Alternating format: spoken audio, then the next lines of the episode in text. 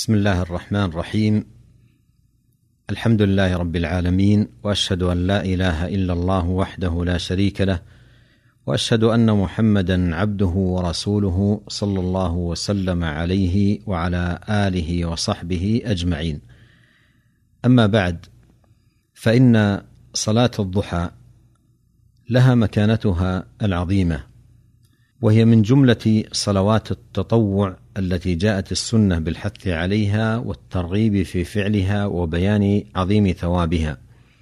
فمن الأحاديث الواردة في بيان أهمية هذه الصلاة ما جاء في صحيح البخاري من حديث أبي هريرة رضي الله عنه قال أوصاني خليلي بثلاث لا أدعهن حتى أموت. صوم ثلاثة أيام من كل شهر وصلاة الضحى ونوم على وتر. ففي هذا الحديث دليل على أن صلاة الضحى مما أوصى به النبي عليه الصلاة والسلام. وما جاء في صحيح مسلم من حديث أبي ذر رضي الله عنه أن رسول الله صلى الله عليه وسلم قال يصبح على كل سلامة من أحدكم صدقة فكل تسبيحة صدقة وكل تحميدة صدقة وكل تهليلة صدقة وكل تكبيرة صدقة وأمر بالمعروف صدقة ونهي عن المنكر صدقة. ويجزئ من ذلك ركعتين يركعهما من الضحى. فركعتا الضحى تجزئ صدقة عن هذه الأعضاء التي يطلب من كل مسلم كل يوم تطلع فيه الشمس أن يتصدق بصدقات بعددها. ومعنى الحديث أن تركيب هذه العظام وسلامتها وسهولة حركتها من أعظم نعم الله على عبده فيحتاج كل عظم وكل مفصل منها إلى صدقة يتصدق ابن آدم عنه ليكون ذلك شكرا لهذه النعمة. وفي هذه الصلاة تتحرك الأعضاء كلها خاضعة متذللة لله فتكون مجزئة في شكر هذه النعمة العظيمة نعمة سلامة الأعضاء. كذلك ما جاء في صحيح مسلم عن زيد بن أرقم رضي الله عنه أن رسول الله صلى الله عليه وسلم قال صلاة الأوابين حين ترمض الفصال وهذا الوقت هو أفضل أوقات أداء صلاة الضحى. وذلك عندما تشتد حرارة الشمس وتبدأ الفصال وهي صغار الإبل تحس بحرارتها. ووقت صلاة الضحى يبدأ من طلوع الشمس وارتفاعها قدر رمح أي بعد طلوع الشمس بربع ساعة تقريبا. ويمتد إلى استواء الشمس في كبد السماء أي قبل الزوال بنحو ربع ساعة تقريبا. وهذا كله وقت لها فوقتها واسع. ذكر شيخ الإسلام ابن تيمية رحمه الله جملة من الأحاديث في فضل صلاة الضحى ثم قال وهذه الأحاديث الصحيحة وأمثالها تبين أن الصلاة وقت الضحى حسنة محبوبة. عن يزيد الرشك قال سمعت معاذة قالت قلت لعائشة رضي الله عنها أكان النبي صلى الله عليه وسلم يصلي الضحى؟ قالت نعم أربع ركعات ويزيد ما شاء الله عز وجل أخرجه مسلم فيه بيان أنه صلى الله عليه وسلم كان يصلي الضحى أربعا وأنه يزيد من ركعات ما شاء الله على هذا العدد ولهذا إذا تيسر المسلم أن يصلي ركعتين أو يصلي أربع ركعات أو يصلي ست ركعات أو ثمان ركعات فلا حرج عليه. فكل ذلك جاءت به السنة. وقد قيل إن أكثرها ثمان ركعات وقيل أكثرها ثنتا عشرة ركعة وقيل ليس لأكثرها حد. بل للإنسان أن يتنفل ما تيسر له في هذا الوقت. وعن أنس بن مالك رضي الله عنه أن النبي صلى الله عليه وسلم كان يصلي الضحى ست ركعات رواه الترمذي.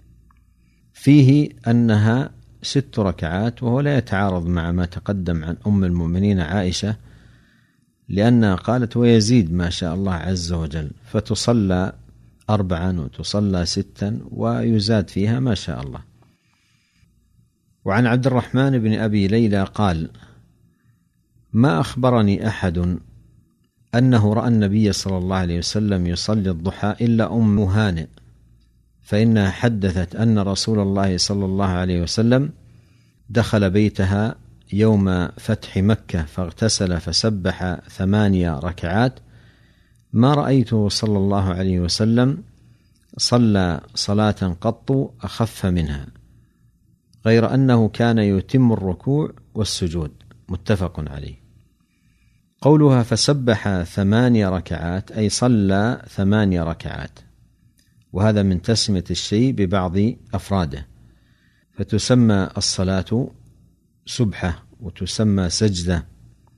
وهذا العدد داخل في عموم قول عائشة رضي الله عنها ويزيد ما شاء الله.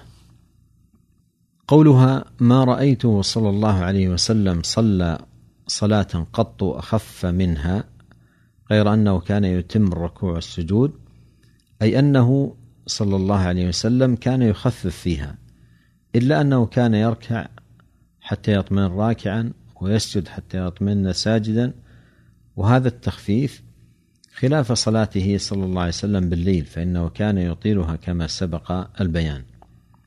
وعن عبد الله بن شقيق قال قلت لعائشة أكان النبي صلى الله عليه وسلم يصلي الضحى إلا أن يجيء من مغيبه. أخرجه مسلم.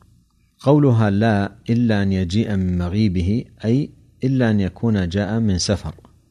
وهذا الحديث يخالف ظاهره الأحاديث التي تثبت صلاته صلى الله عليه وسلم الضحى. وقد قال أهل العلم الأحاديث التي جاءت في صلاة الضحى على ثلاثة أقسام. القسم الأول الذي فيه الإثبات مطلقا.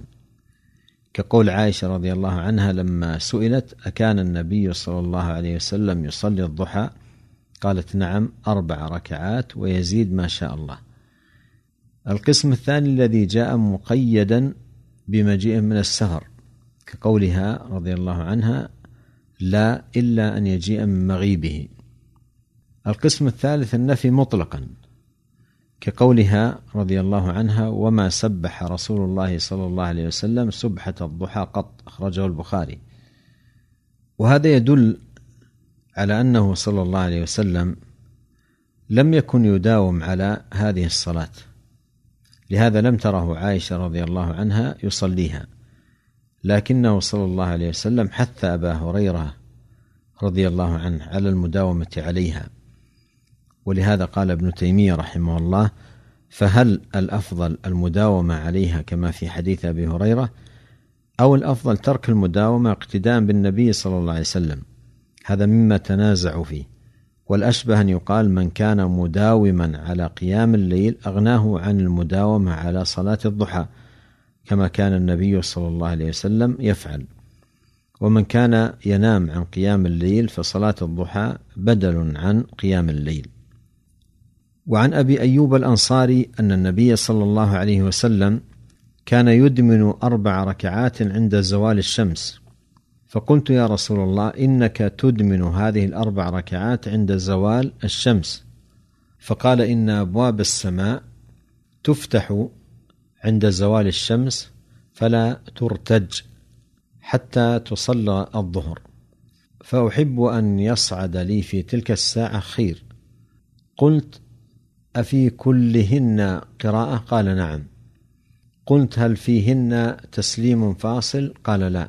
أخرجه أحمد وابن ماجه. قوله إنك تدمن هذه الأربع ركعات عند زوال الشمس أي تداوم على أربع ركعات عند الزوال.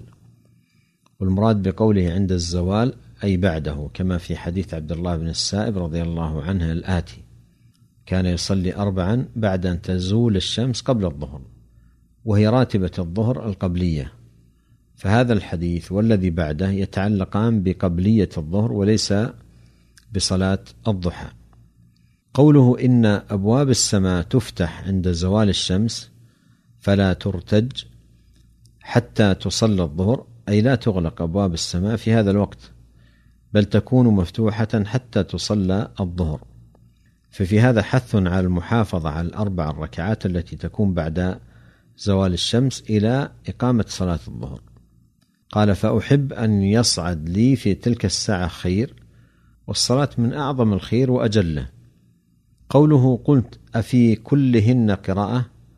أي هل في كل الركعات قراءة؟ قال نعم أي يقرأ الفاتحة ويقرأ بعدها ما تيسر. قلت هل فيهن تسليم فاصل؟ قال لا.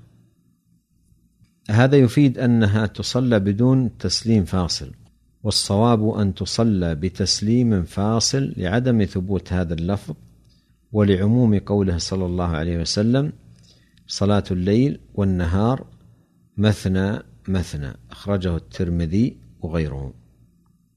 وعن عبد الله بن السائب رضي الله عنه أن رسول الله صلى الله عليه وسلم كان يصلي اربعا بعد أن تزول الشمس قبل الظهر. وقال إنها ساعة تفتح فيها أبواب السماء فأحب أن يصعد لي فيها عمل صالح أخرجه الترمذي. وهذا بمعنى حديث أبي أيوب الأنصاري المتقدم وفيه ما يدل صراحة على أن الأربع التي كان يداوم عليها النبي صلى الله عليه وسلم هي راتبة الظهر القبلية. وفيه الحث على صلاة هذه الأربع ركعات قبل صلاة الظهر. وعن علي رضي الله عنه أنه كان يصلي قبل الظهر اربعا وذكر أن رسول الله صلى الله عليه وسلم كان يصليها عند الزوال ويمد فيها. قوله ويمد فيها أي يطيل فيها القراءة ويطيل الركوع والسجود. ذكر فضل صلاة التطوع في البيت. وصلاة التطوع في البيت أفضل من صلاتها في المسجد. ولو كان المسجد أحد المساجد الثلاثة التي يضاعف فيها الأجر. والصلاة في البيوت حياة لها وإذا خلت من ذلك فهي ميتة. ولهذا يستحب للمسلم أن يجعل صلاته النافلة في بيته. أما الفرض فيجب أن يصليها في المساجد مع جماعة المسلمين. ومن فوائد صلاة النفل في البيت أنها تحرك في الصغار من البنين والبنات الرغبة في الصلاة وتطرد من البيت الشياطين وبها تحصل الطمأنينة في البيت والخير والبركة وغير ذلك من الثمار.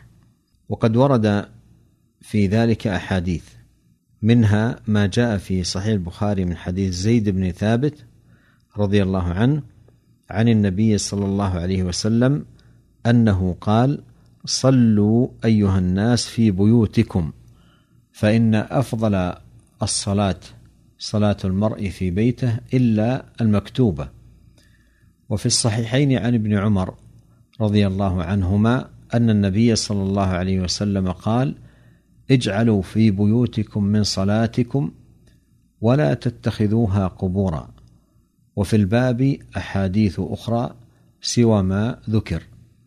ففيها بيان أن صلاة الرجل النافلة في بيته أفضل حتى لو كان بيت الإنسان ملاصقا للمسجد ولا يكلفه الذهاب إلى المسجد جهدا فإن صلاة النافلة في البيت أفضل. أما المكتوبة فإن أداءها في المسجد أفضل بل هي واجبة على الرجال كما دلت على ذلك دلائل كثيرة في الكتاب والسنة. ونسأل الله عز وجل أن يوفقنا أجمعين لكل خير وأن يصلح لنا شأننا كله وألا يكلنا إلى أنفسنا طرفة عين. إنه سميع قريب مجيب. وصلى الله وسلم على عبده ورسوله نبينا محمد وآله وصحبه أجمعين. والسلام عليكم ورحمة الله وبركاته.